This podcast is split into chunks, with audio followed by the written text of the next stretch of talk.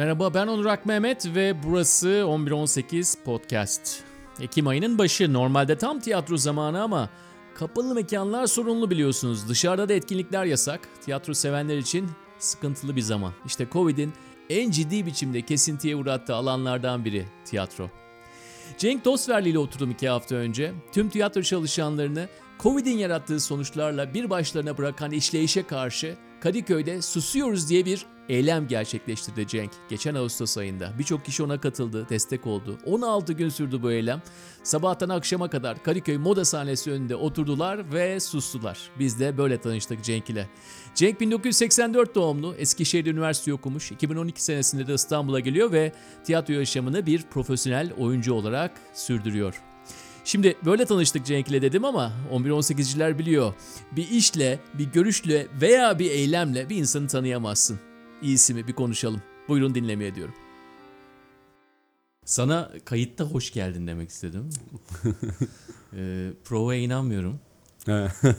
Ana inanıyorum. Şimdi bunu ti- tiyatrocuya söylemek de ilginç oluyor ama. Ee, Daha sıcak oluyor bence. Dün bir arkadaşımla konuştuk işte o mutfak sanatları diye bir yere başlamış.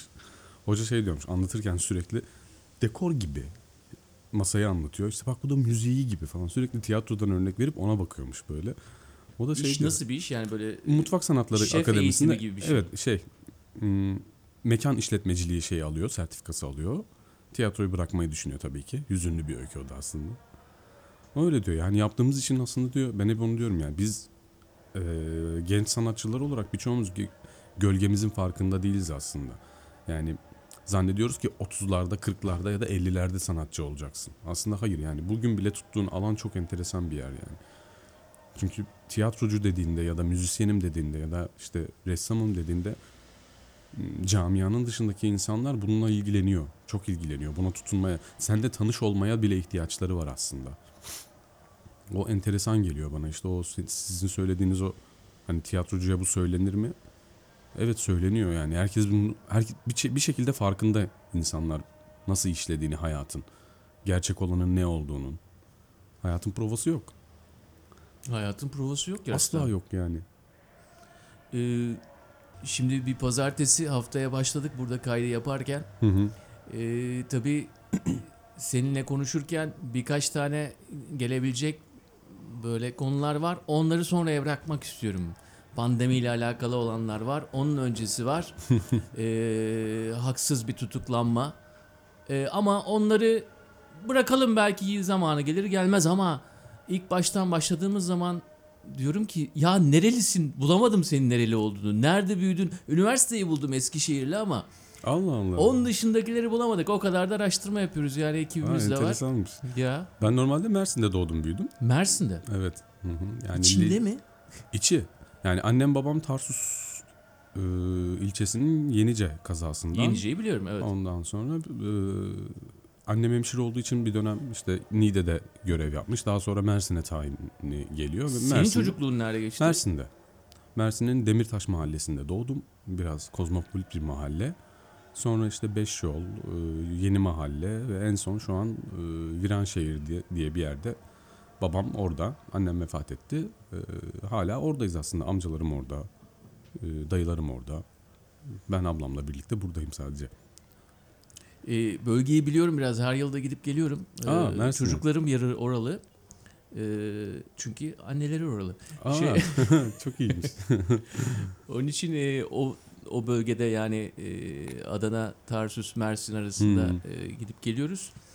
E, gerçekten de hani prova yok dedik ya provanın olmadığı da bir yer yani birçok anlamda. Hayat olduğu gibi yaşanıyor. Kesinlikle. Zengin bir e, şey damarı var gerçekten de. E, ve o canlılık beni her zaman yani şey yaptı. Cezbetti. Adana özellikle çok enteresan bir yer. Yani e, Mersin bence sürekli Adana'dan etkileniyor. Mersin biraz daha böyle slow bir kent. Yani yavaş gidiyor. E, bir telaşı, bir kaba güldürüsü var Mersin'in ama Adana'da biraz daha kent hayatını yaşayabiliyorsun. Yani belli yerlerde daha e, hızlı ve ticaretin döndüğü bir şey var. E, Peki sen nasıldın? Yani bu kozmopolit e, koridor içerisinde sen nasıl bir adamdın? Yani ben aslında tiyatrodan öncesi ve sonrası diye ayrılıyor. Yani O kadar keskin mi ya? çok keskindi benim için. Abi Yani- ne yaptı sana? Tiyatro yani bir şekilde senin seni bulmana mı neden oldu? Ya galiba öyle oldu ya da ben kendimi bulurken tiyatroyu keşfettim. Bende şöyle bir süreç oldu. Benim ortaokul, lise zamanlarım eee, biraz enteresan geçti. Serseri yani miyiz? çok. Yani bizi ortaokulda 3 arkadaş, 3-4 arkadaş böyle bir grubumuz vardı. Cuma çıkışlarında hoca eee, odaya kilitlerdi bizi. Okul dağılsın siz öyle çıkın diye. Eee işte kavga edilirdi o e, lise ve ortaokul zamanlarını bilirsiniz. Okul çıkışlarında kavgalar olurdu, şu olurdu, bu olurdu çok eften püften sebeplerden. Siz peki yani üç kişi neden çeteleştiniz? Yani Ya biz aslında çeteleşmedik. Bizim dostluğumuz öyleydi. Yani biz gidip kavgaya bulaşmazdık. Bizim selamlaştığımız, merhabalaştığımız birileri kavga ediyor ide şey kavga ediyor ise biz oradan geçiyoruz ve onu görüyoruz. Ne oldu? Böyle böyle bir şey oldu. E tamam gel biz varız deyip böyle kavganın bir anda zemini biz olmaya başlıyorduk. Peki sana bir şey soracağım. Yani tamam hani iyisin, güzelsin, vücudun da iyi de biraz ufak tefek değil misin Tabii ya? en ufağı bendim. Ha? En, ufak, ufakları en sensin. ufakları bendim. Bir tane işte e, Ahmet diye bir arkadaşım vardı. E, umarım dinler. Çok sık görüşemiyoruz artık. O şimdi Kayseri'ye yerleşti. En ufağı bendim ama mm, en kontrollü olanı ve en organize olanı da bendim. Kavgayı da organize ederdim yani. Ahmet sen burada dur. Osman sen şurada dur. İmam diye bir arkadaşımız daha vardı. İmam sen şunu şöyle yap. Bu böyle olsun. Bu beni döver. Şu seni dövemez. Sen onu al. Ben bunu alayım gibi böyle hikayelerimiz vardı. Ama bizim kavgada olma sebebimiz aslında bir şiddeti kusma değildi. Yani Şimdiden- haksızın yanında olmak mı, haklının yanında olmak mı diyeceksin şimdi bana? Aslında haksızın yanında olmak. Çünkü biz girdiğimiz kavgalarda atıyorum biz Haksızın yanında olmak mı? Doğru mu söyledik? evet evet yani biz birini fazla hırpaladığımızda kendimizi durduruyorduk. Eğer bizden birileri birini başka yani daha fazla hırpaladığında çünkü o işlerin enteresan bir rajonu vardı. Yani kavga o an olur biter okula taşınmamalı. Okulda hala devam ediyorsa bakışmalar, küfürleşmeler bilmem neler buna müdahil olurduk. Özellikle benim işte Ahmet diye bahsettiğim en iri arkadaşımızın çok enteresan bir vicdanı vardı. Çok enteresan bir adalet duygusu vardı. Ee, dolayısıyla o hepimize sirayet ediyordu. En güçlünün adalet duygusu e, alta doğru çok enteresan sirayet etmeye başlıyordu. İlginç değil mi yani Cenk? Çok- çok Çünkü sosyolojik bu bir şey. bahsettiğin şeyi başka bir yere taşırsak en güçlünün adalet duygusu Tabii. e, Tabii tabii tabana tabii. doğru sirayet etmesi Tabii. e, bunu Tam bir şablon aslında yani al ülke bir ülke için, bir sistem için, bir devlet, bir yönetim modeli için al uygula bunu. En, en baştaki neyse eee, ve bu eğer bu ilişki dostlukla, insani değerlerle kurulduysa dedim ya biz şiddet kusmuyorduk. Biz sadece dostluk. Birlikte vakit geçirmeyi çok seviyorduk. Çünkü ortaokul ve lise ben devlet okullarında büyüdüm. Eee, tahmin edersiniz ki o dönemler eee, çok karışık. Mersin özellikle dışarıdan çok göç alan, her türlü göçü alan hatta benim İstanbul'dan göçmüş aile çocukları arkadaşlarım vardı. İstanbul'u görmüş. Buradaki o hızlılığı, buradaki o bitirimliği.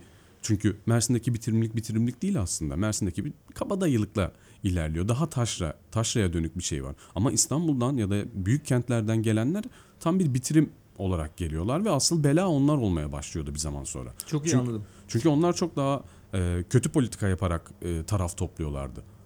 E, e bir yandan da varlıkları daha iyiydi. Yani bir şeyi sahiplenip e, sahipleniyormuş gibi görünüp hadi ben gidiyorum abi güle güle deyip bir arkadaş grubundan çok rahat çıkabiliyordu. Biz sorumluluk alıyorduk. Biz çıkamıyorduk arkadaşlık gruplarından. Birini içimize aldığımızda ya ortaokul çocuğunun şunu konuştuğunu hatırlıyorum ben yani. Arkadaşlar yani Gürkan'ı nasıl çıkaracağız bu gruptan? Çünkü Gürkan'ın babası pazarcı. Gürkan bize çok alıştı. Ama Gürkan e, buluşmalara gelmiyor, çarşıya gelemiyor. Biz sürekli getir, getiriyoruz. Onu almak zor oluyor. Gidip Kurdali mahallesinden gidip alıyoruz, getiriyoruz. Annesine hesap veriyoruz, babasına hesap. Bunları konuşuyordu ortaokul çocukları. Ama İstanbul'dan ya da büyük kentlerden gelenler bunları asla konuşmuyordu. Gürkan ya gelmedi. Ya bir gelmesene devam edelim yolumuza gidelim diyorlardı yani. Esasında daha sofistike yani çünkü devamsızlık var ama diğer faktörleri de içine alıyorsunuz. Tabii tabii. Ve bir anda silip atmıyorsunuz. Yok. Yani taşra dediğin şeyin de esasında e, detaylıca düşünme gerektiriyor.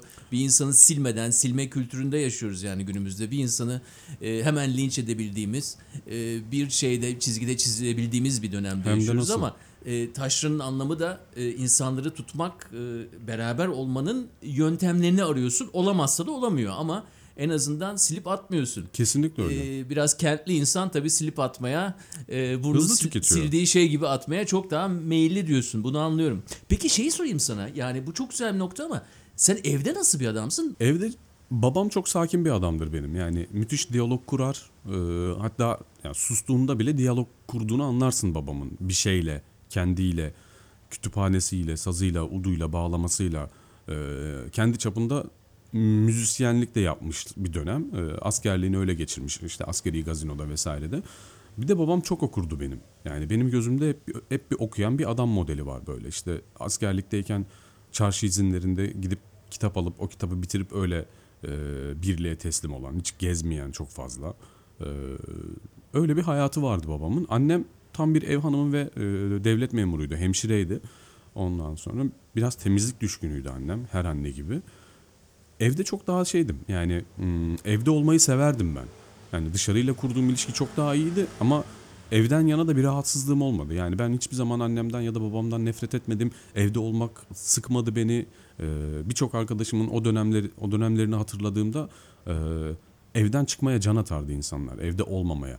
Yani ben tabii ki sokakta olmayı çok seviyordum. Mahallemde ya da işte okula daha bir saat erken gidip okulun etrafında tur atıp okuldan erken çıkıp geze geze eve gidip ama evde olmak bana hiçbir zaman zul gelmiyordu. Çünkü bir şekilde eee, ya annemle ya da babamla çok ilişkim iyiydi bence benim. Yani çok çağdaş bir aile tanımına uygun bir paylaşımımız olmasa da ben babamla dertleşmedim hiçbir zaman. Annemle de dertleşmedim. Babam benim kaç tane kız arkadaşımın olduğunu belki hiçbir zaman bilmedi. Lisede, üniversitede. Ee, ama bir şekilde o yine sizin az önce söylediğiniz taşra modeli kendiliğinden olan ola gelen bir birliktelik e, hikayesi bizim evde de devam ediyordu. Ee, daha çok annemle zaten evde e, yalnız kalıyorduk ve ablam vardı bir tane. Ben o anlamda ga- galiba şanslı bir kardeşlik yaşadım yani hem anne hem ve abla modeliyle evde e, evi seven bir erkek olmak bugünden baktığımda kendimi çok şanslı hissettiren bir şey oldu. Yani e, Senin eril taraflarında biraz törpüleyen bir hal verdi. Kesinlikle öyle, Ve evet, Seni tabii. daha hani dengeli bir hale soktu Evet. diyorsun. yani eğer bir abim olsaydı ve benim gibi olsaydı ben muhtemelen çok daha Yoldan eril çıkardın sen. çok evet. daha eril bir hale gelirdim. Çünkü ben mesela dışarı çıkarken kumaş pantolon, gömlek giyip eve geldiğimde ablamın şortunu giyebiliyordum evde. O beni kırmıyordu ama dışarı asla öyle çıkmazdım. Onu hatırlıyorum yani. O giyilir mi ya? Deyip böyle asla kot pantolon bile giymediğim zamanlarım vardı yani.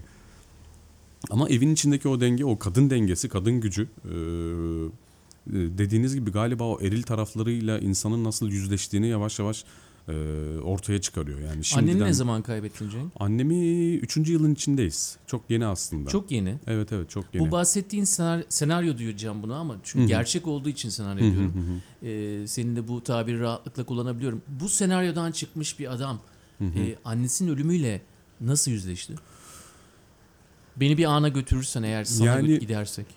Annemin ölümüyle aslında şöyle. e, annem bir trafik kazasında e, vefat etti. Bir yaya geçidinden pazar dönüşü pazar arabasıyla yaya geçidinden geçerken bir e, araba kırmızı ışıklardan sonra e, duruyor tabii ki ışıklardan ama ışıklardan sonra çok hızlı e, hareket edip e, tam annem geçmek üzereyken anneme çarpıyor ve annem bir, bir buçuk ay falan e, hastanede komada kalıyor. Daha sonra artık dayanamıyor. Çoklu organ yetmezliğiyle birlikte vefat ediyor. Şimdi hikayenin böyle olması e, benim bu süreçlerime de denk geliyor olması işte politik bilinçlenme, e, tiyatro ile birlikte kazandığım farkındalık, ülkenin genel ahvali üzerine bizlerin geliştirdiği e, geniş duyargalar, bütün bunları koyduğumda e, annemi sadece ben kaybetmedim ya da anneme biri çarpmadı. Annemi sistem yok etti. Yani e, anneme çarpıp e, ölmesini sağlayan adam iki buçuk saat ya da üç saat gözaltında kaldı.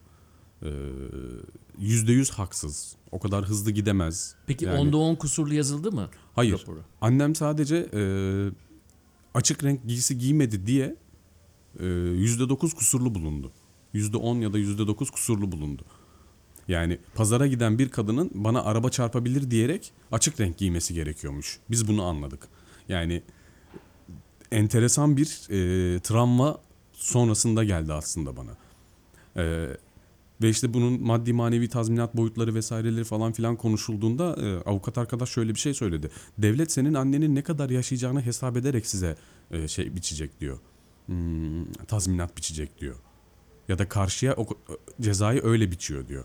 Kaç yaşında? 65 yaşının üstünde. En fazla diyecek ki 10 yıl daha yaşardı bu kadın. Neden? Kalp hastası ve şeker hastası. Böyle bir envanteri var devletin. Yani annen şu kadar yaşardı, şu kadar maaş alırdı. Onun da yüzde şu kadarını ben sana tazminat olarak ödeyebilirim. Karşıya da bu kadar ceza verebilirim. Yani benim öfkem, benim kaybım, benim haklılığım, annemin haklılığı, annemin boş yere ölmüş olması ve bu ölümden e, ceza hukuku hep şöyle işlemelidir ya. Yani emsal olmalıdır ceza hukuku. Bir daha bir şey olmasın, bir daha aynı şey yaşanmasın diye. Hiç aklına geldi mi hukuku kendi eline almak ve peşine düşmek bu adamın? Yok. Hiç gelmedi. Hatta bu konuda çok kendimi sorguladım. Adam bir kere bir kere geldi hastaneye. Ee, o da böyle e, birkaç tane e, adamla. adamla tabii birlikte. tabii evet öyle geldi. Ee, ama ben biliyorum yani eğer kendimde o enerji var. Onun peşine düşersem o işin sonu gelmeyecek. Zaten böyle olmasın diye bir dünya kurguluyoruz ya biz de yaptığımız işle, içine girdiğimiz politik tutumla. Bu bana birazcık kendimi temize çekme fırsatı da verdi. Çünkü öncesi öfkem işte o mahalle kültüründen gelen vesaireden gelen gençlik yıllarından gelen öfkem kesinlikle o adamın yakasına yapışırdı. Bunu yapamazsın diye. Zaten sana bir ceza gelmiyor. O cezayı benim sana vermem lazım gibi bir yerden e, tınlayabilirdi öfkem ama bu sefer az önce söylediğim ceza hukukunun bir emsal teşkil etmesi gerekiyor umudu benim öyle davranmamla yerle bir olurdu. Neden? Ben öyle davranırsam o da bir emsal teşkil edecek. Biraz önce erilliğin törpülenmesinden bahsettik. Annenin varlığı belki de senin annenin ölümüne sebep olan insanın peşine düşmeni engellemiş zaten. Bence de öyle oldu. Evet yani eee, çünkü o peşe düşme hikayesi zaten bizim ülkecek şu an eee, içine battığımız batağın eee sac ayaklarından bir tanesi.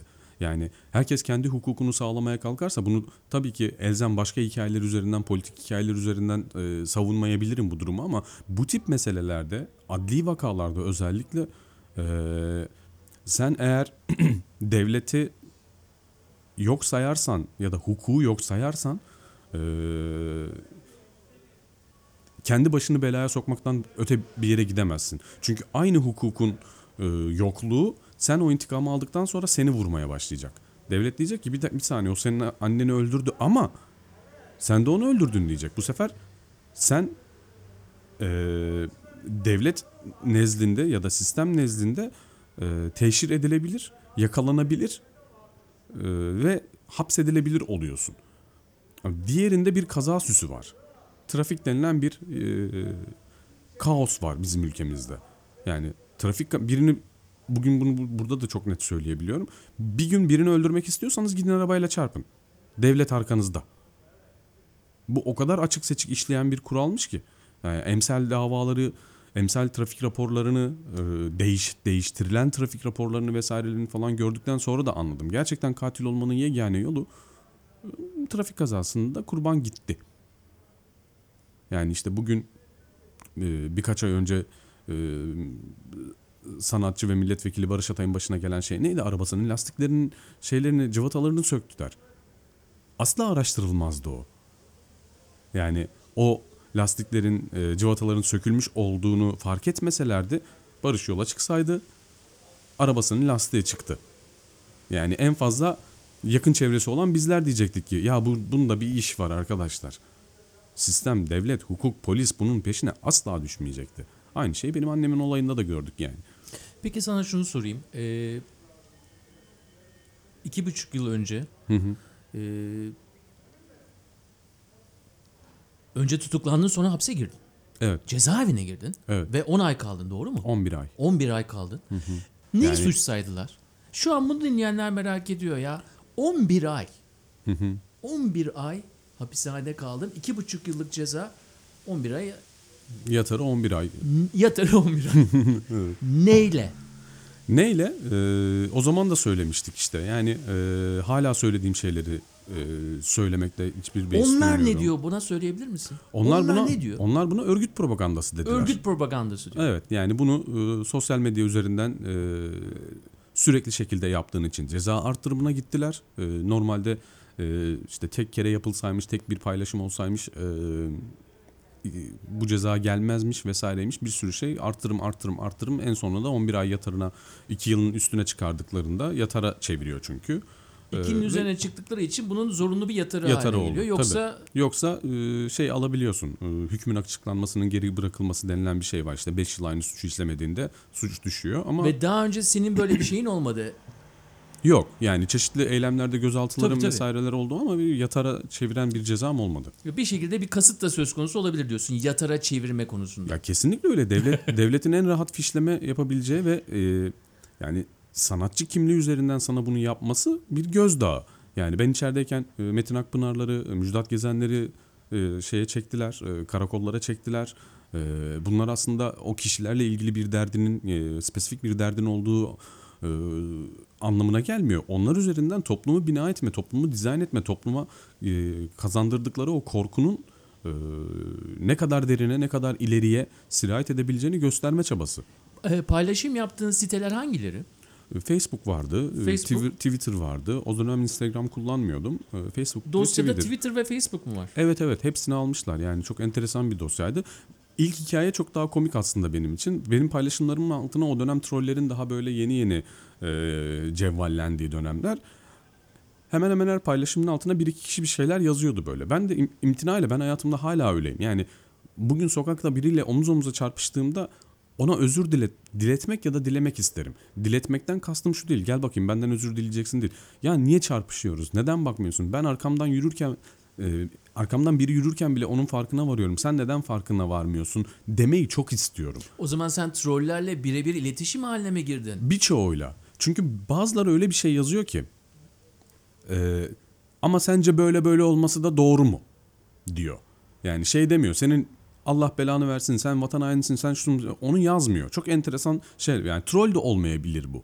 Yani sadece troll de demiyorum bunlara. Çünkü benim çok yakın çevremin e, amcası dayısı falan filan da yazdı Benzer o dönem. söylemlerle karşılaştın. Evet evet Gerçek yani. insanlar. E tabii yani benim Eskişehir'de bir öğrencilik hayatım oldu. Eskişehirli insanlarla tanıştım ettim. Eskişehir'deki esnaflar, Eskişehir'de tanıştığım, e, tiyatronun dışında tanıştığım oralı e, insanlar da yazıyordu onların altına.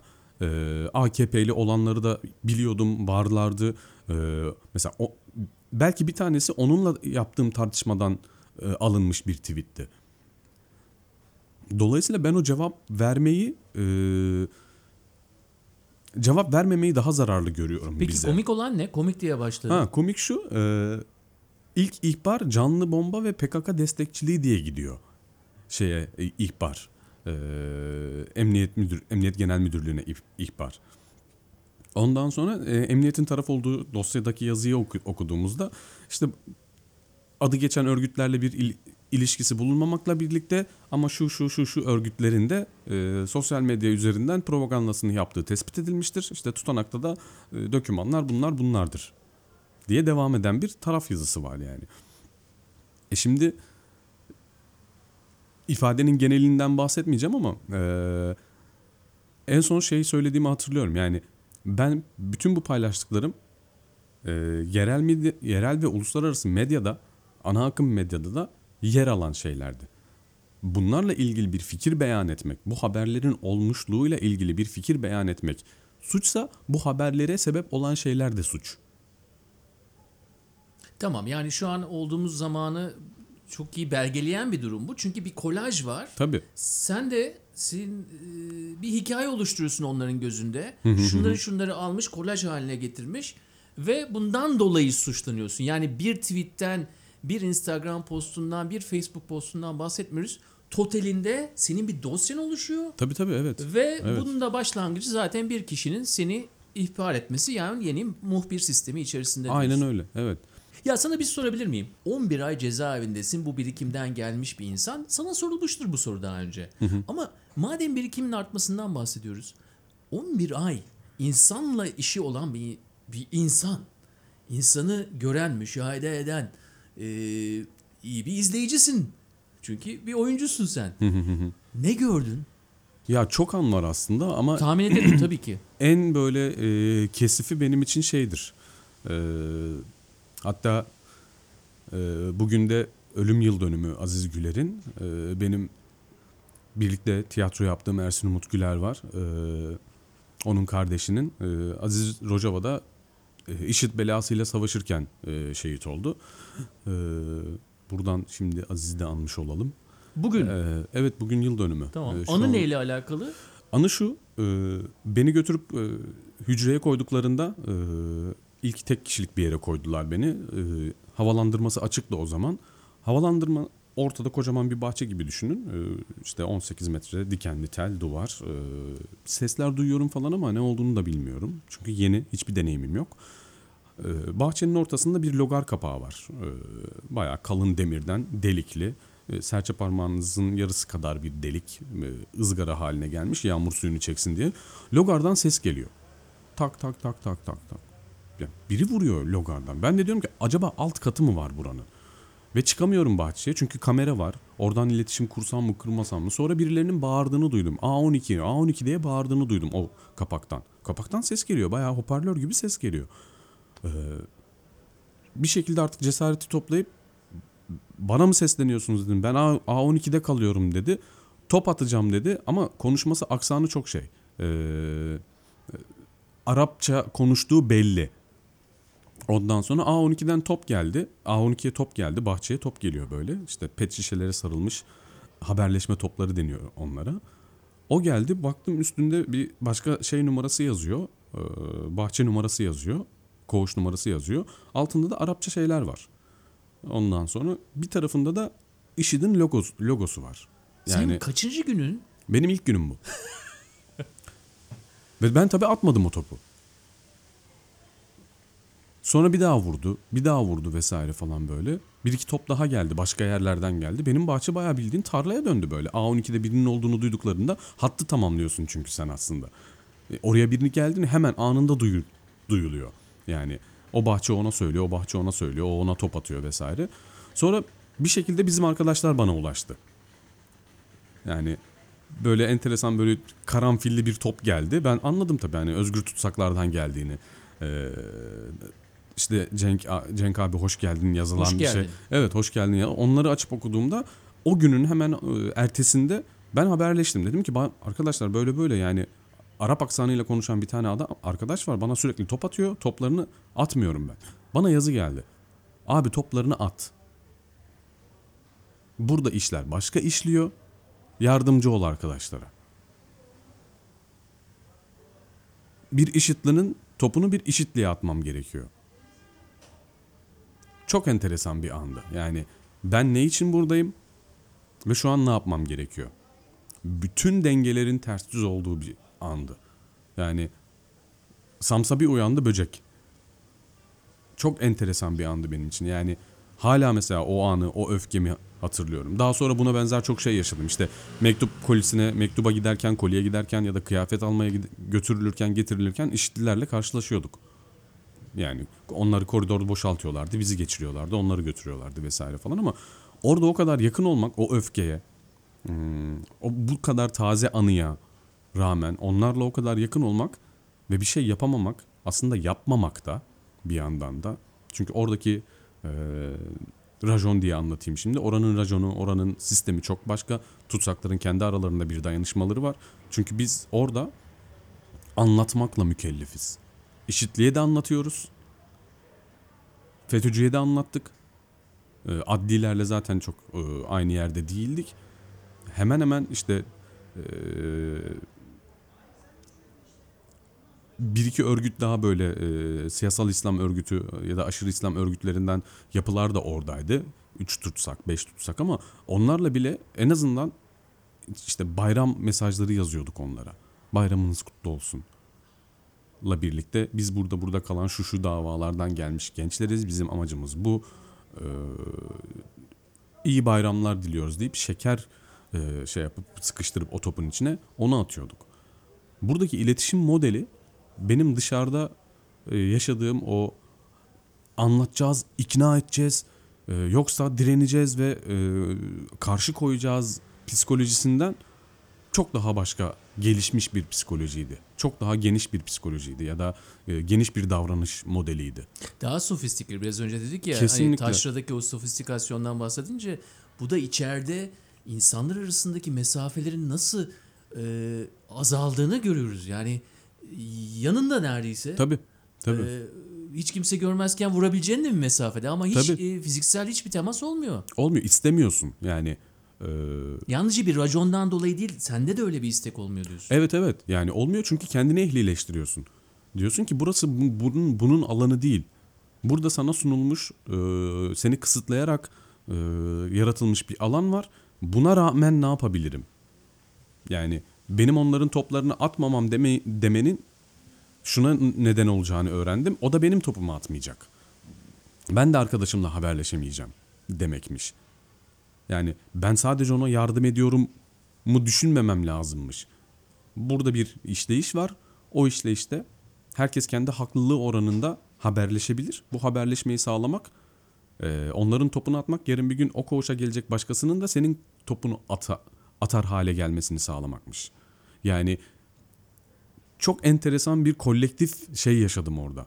Ve hiç olmayacak yapılarla kolektif bir e, yapıp etmenin içine girmiş olmak ve bir anda böyle hiç beklemediğin bir anda hapse atılmışken e, yan hücrende bir IŞİD'li diğer tarafta bir FETÖ'cü varken e, kendi arkadaşlarından uzakta bırakılmışken onların seni bir anda buluyor olmaları ve bunları böyle bu şekilde organize etmiş olmaları içeriği ve bunu devrimci tutsaklar yapıyor aslında. Bu tavrı onlar geliştiriyor. Bu Diğerleri de buna uyuyor. bu tabii bu Ama sayıca da fazla çok var galiba. uzun yılların getirdiği bir Tabii, tabii. e, gelenekmiş. Tabii. Ve o ona bu kadar hızlı tabi olmak, e, bunu o kadar hızlı öğrenmek e, içeri okulundan galiba aldığım çok enteresan derslerden bir tanesiydi yani. Daha ilk günden zaten Evet. en önemli derslerden bir tanesi gelmiş. Çok acayip geldi bana yani. Yani bugün bile bunu hatırlıyor olmak Sana şunu sormak istiyorum. Ee, pandemiden geçiyoruz. Son 7 aydır. Ee, ve senin e, yaz içerisinde oldukça da ses getiren bir eylemin oldu. değil mi? Moda sahnesinin önünde e, oturdunuz. Ve eylemin hashtag'i neydi? susuyoruz. Susuyoruz. Ee, ne yaptınız? Kimin fikriydi? Ne, ne kadar süre gerçekleşti bu? Ee, benim ilk oturmam e, saat e, 9'dan akşam 10'a kadardı. Çünkü şöyle kurguladım ben. Ben tiyatro yapsaydım ne yapıyordum? Sabah 8'de kalkıyordum. Duşum, tıraşım. 8'de 9 gibi yola çıkıyordum. Dekor arabasıyla dekoru alıyordum. Ee, 12-1 gibi oynayacağımız sahneye gidiyordum. Ee, dekoru indiriyordum. O sahne boşalıyordu. Sonra dekoru kuruyordum. Akşam 8.30 oyun, 9.30-10 arası bitiyordu oyun. Peki gün içerisinde hiç konuşmuyor musun? Hayır. Demeç vermiyor musun insanlara? Gelenci mesela bir mas- basın Alt- geldiği zaman onlar 5 ile 6 arası bir e, sohbet molası e, işaretledik. O da 2 gün ya da 3. günün sonuydu galiba. Öyle bir ihtiyacın hasıl olduğunu görünce. Çünkü insanlar ona kadar kalmıyor. Geliyorlar, uğruyorlar vesaire falan. Sonra dedik ki böyle bir ihtiyaç var. Çünkü basından geliyorlar, STK'lardan gelen e, şeyler oldu, e, insanlar oldu. Siyasi partilerden e, gelen birkaç tane gençlik örgütlerinden gelen arkadaşlar oldu. Öyle bir ihtiyacın ikinci ya da üçüncü gün olduğunu düşündük. Çünkü ben şöyle çıkmadım. Şöyle bir eylem yapacağım. Böyle burasında susup anlatacağım. Hayır ben tamamen kendi durumumu ifşa etmek adına çıktım. O kadar hazırlıksızdım. Eylem süreç, süreçte kendini e, değiştirdi ve dönüştürdü. Ulaşların gelmesiyle, Deniz Elmas'ın gelmesiyle, Meleğin gelmesiyle, diğer başka hatta kurum tiyatrosunda çalışan birkaç arkadaşımızın uğramasıyla o 17-18 arasındaki sohbet molalarına gelip fikir beyan ettiler. Acaba böyle mi olsa, acaba şöyle mi olsa vesaire falan filan diye. Ee, kısaca alabilir miyim? Sen nasıl değiştin? Yani ben de 10 gün hiç konuşmamıştım mesela. Bu örnekten gireyim sen de soluklanırken bambaşka nedenlerden dolayı ama tabii e, hatırlıyorum yani dördüncü, beşinci günde kendi kendime fıkra anlatıyordum yani. E, böyle bir şekilde gülüyordum yani böyle bir ihtiyaç diyordum, bir, bir iletişim ihtiyacı diyordum ama. Bizde de öyle sen, enteresan sen de bana bir örnek verebilir misin? Yani Nasıl değişiklik oldu veya enteresan bir şey oldu? enteresan anlar oldu. Bir, e, ya, ya sanırım dördüncü ya da beşinci gündü biz bir anda gülmeye başladık. Yani Beraberce gülüyorsun. Evet yani orada Deniz var, Ulaş var, ben varım. İşte e, Elis diye bir müzisyen arkadaşımız vardı. E, sıklıkla ziyaret ediyordu bizi. Aynı dertten muzdarip. Bir anda gülmeye başladık. Neye güldüğümüzü bilmiyoruz ama yani gözlerimizden yaş geliyor. Artık eylemi ziyaret edenler de şaşırmaya başladı. Yani ne oluyor diye yani. E, o çok enteresandı. Ama onun öncesinde bana ne yaptığını düşünürsem e, çok fazla hayal kurdum. Yani kepenkleri ardına kadar kapanmış bir tiyatro salonunun neden kapalı olduğunu ve bizim oraya baka baka 10 saat boyunca nasıl sustuğumuzu, susmasak neler yapabileceğimizi. O tiyatro salonu açık olsa şu an oraya giren çıkan yani çünkü ben ayda bir ya da iki kere orada oyun oynuyordum. Ee, kendi tiyatromla orayı kiralıyorduk. Oralar başka tiyatrolara da açık. Ee, öyle yapılar yani sadece kendilerini var eden yapılar değil onlar. Orada o fuayedeki kalabalığı hayal ediyorsun. Hmm, ya öyle bir sistem yaratılsa gece saat 11-12'de e, oyun bittikten sonra keşke orada başka şeyler olsa, başka provalar yapılabilse, kimse bundan rahatsızlık duymasa, orası açık kalabilse, 7-24 insanların orada girip çıktığı bir kültür varlığı haline gelebilse, dükkanlaşmaktan öte bir kültür varlığı tanımına kavuşsa keşke diye birçok hayal kuruyorsun. Kendi adına hayaller kuruyor muydun? Yani biraz tiyatro ve bununla bu bu dışında bir şey var mı? Ee, tiyatronun dışında tabii ki çok şey var. Ee, ama yan yanal olarak tiyatroyu besleyecek şeyler bunlar. Evet ama Yani- bana şeyi vermelisin ya. Çok bu arada şu ana kadar o kadar dürüstsün ki çok teşekkür ediyorum ama ya merakım önemli çünkü merak ediyorum. Kendine dair hayallerin var mı? İlla geçmiş gelecek demiyorum ama ya böyle bir tecrübeden geçen, deneyimden geçen bir insan biraz da içinde kendi olan ne bileyim tiyatro veya Yani tiyatro dışında bir şey vardır ya. tiyatronun dışında kurguladığım tek şey e, gerçekten e, bir gün toprağa dönebilmek. Yani bu hep klasik bir e, söylemdir ya. Ben buna bir dönem hiç inanmıyordum. İşte Ege'ye bir sahil kasabasına gideceksin, yerleşeceksin diyen e, arkadaşlara çok elitist gözle bakıyordum. Evet.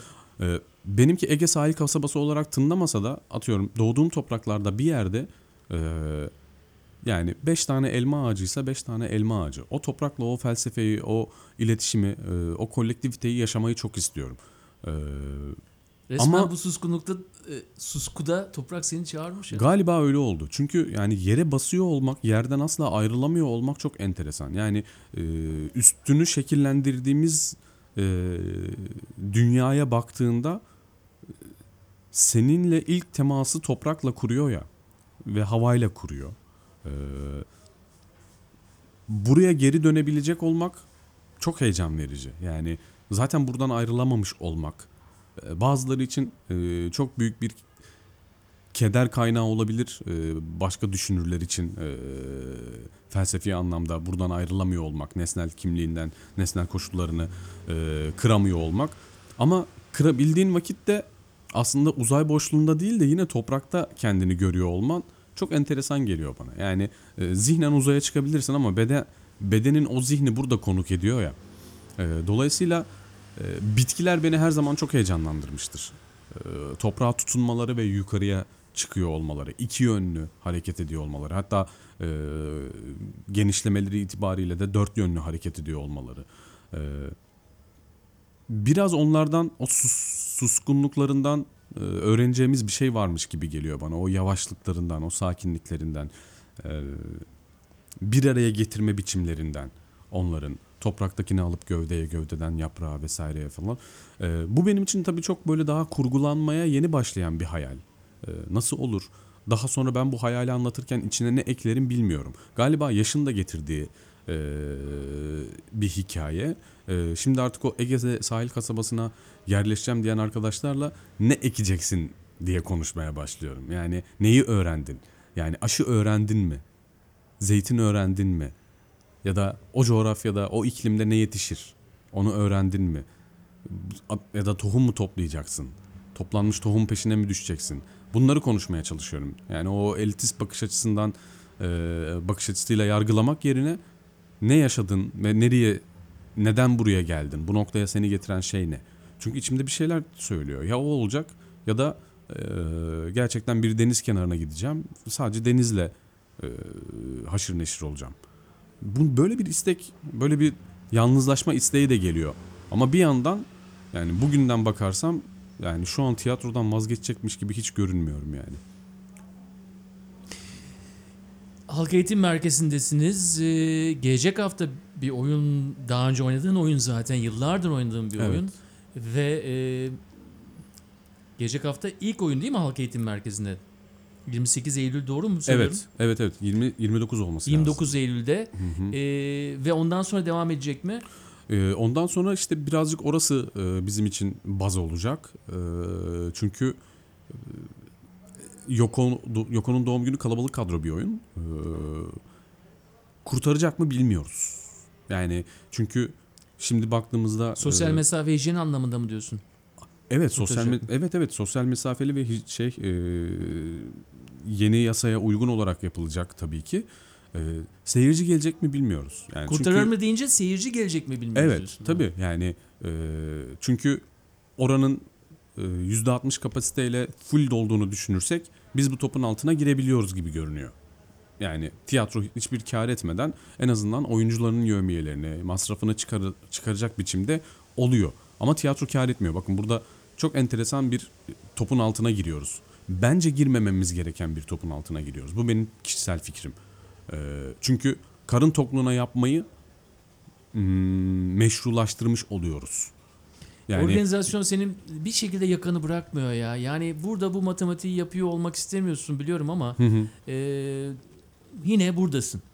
evet yani, yani bir şekilde, oraya yalnızca sahnede olup yani. veremiyor. Yani yüzde yüz değil belki de burada da e, Ama birçoğumuz yani sen tabii yalnızca senden bahsetmiyoruz. Birçoğumuz bunları düşünmek zorunda. insan tek yönlü olduğunda çok tehlikeli bir yaratık haline geliyor. Yani e, bir kere bildiğini zannediyor. O tek yönlü ya da işte e, spesifik bir şeyde ehlileştiğini zannediyor. Etrafına, gerçek hayata, gerçek yaşantıya, yaşamın kendi gerçekliğine yabancı kaldığında yani o dekorun nasıl taşındığını bilmeyen bir oyuncu bence ahlaken oyuncu değildir. Sahnede harikalar yaratabilir. Benim için de sana şunu söyleyeyim. Burada oturduğumuz müddet boyunca yalnızca tiyatroculuğunla veya aktivizmle değil, e, orada üçüncü boyutu da bana açmış oldun. E, o anlamda sana çok teşekkür ediyorum. İyi ki buradasın. Ben de teşekkür ediyorum. Yani bu, bu tip fırsatlar e, özellikle bu süreçte e, sahnede anlatamadığımız şeyleri bir şekilde böyle anlatabiliyor olmak e, çok kıymetli. Yani buraya kim oturuyorsa ben buraya gelmeden önce e, değerli Ali ile e, oturmuşsunuz. E, Ali ile de önceden bir tanışıklığımız vardı bizim. E, enteresan kesişmelerimiz oldu. E, onun anlattığı şeyler o kadar iyi geldi ki bana. O kadar iyi geldi ki işte e, yalnızlıkla ilgili bir şey söyledi. E, evliyim ama yalnızım dedi. O kadar tanıdığım insanlar ki bu anlatılan şeyler. E, umarım sorduğun soruları aldığın karşılıklarda bizim gibi e, hissedebilen birilerine kendilerine aa evet bu benim, aa evet bu benim şu arkadaşım, aa evet bu benim bu tanıdığım dedirtir de e, en azından yalnız olmadığımızı, bu kadar da yalnız olmadığımızı görürüz. Çünkü bu, bu zamanlarda en çok galiba buna ihtiyacımız vardı. Çünkü biz son dönemlerde tiyatroda insanların e, şunu hissettiğini anlıyorduk. Biz de hissediyorduk. Evet benim gibi düşünen insanlarla bir şey yapıyorum. Biz buradayız. Şimdi bu elimizden alındı. Burası var. Yani bu ulaşıma, bu iletişim metodu, bunu organize ediyor olmanız, bunu hala sürdürüyor olmanız çok kıymetli bence.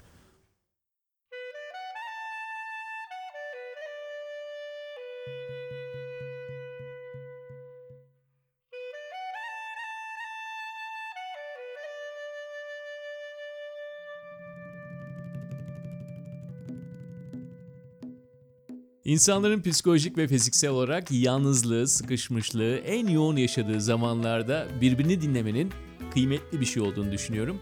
Her hafta yeni bir insan, yeni bir hikaye ve yeni bir podcast ile anlatmayı ve dinlemeyi bilenlerin kabilesinde buluşmaya devam ediyoruz. Spotify, SoundCloud ve iTunes üzerinden kanala abone olun ve yeni podcastlerden haberdar olun.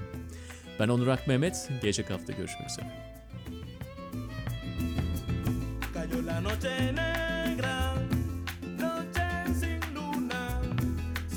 Las estrellas,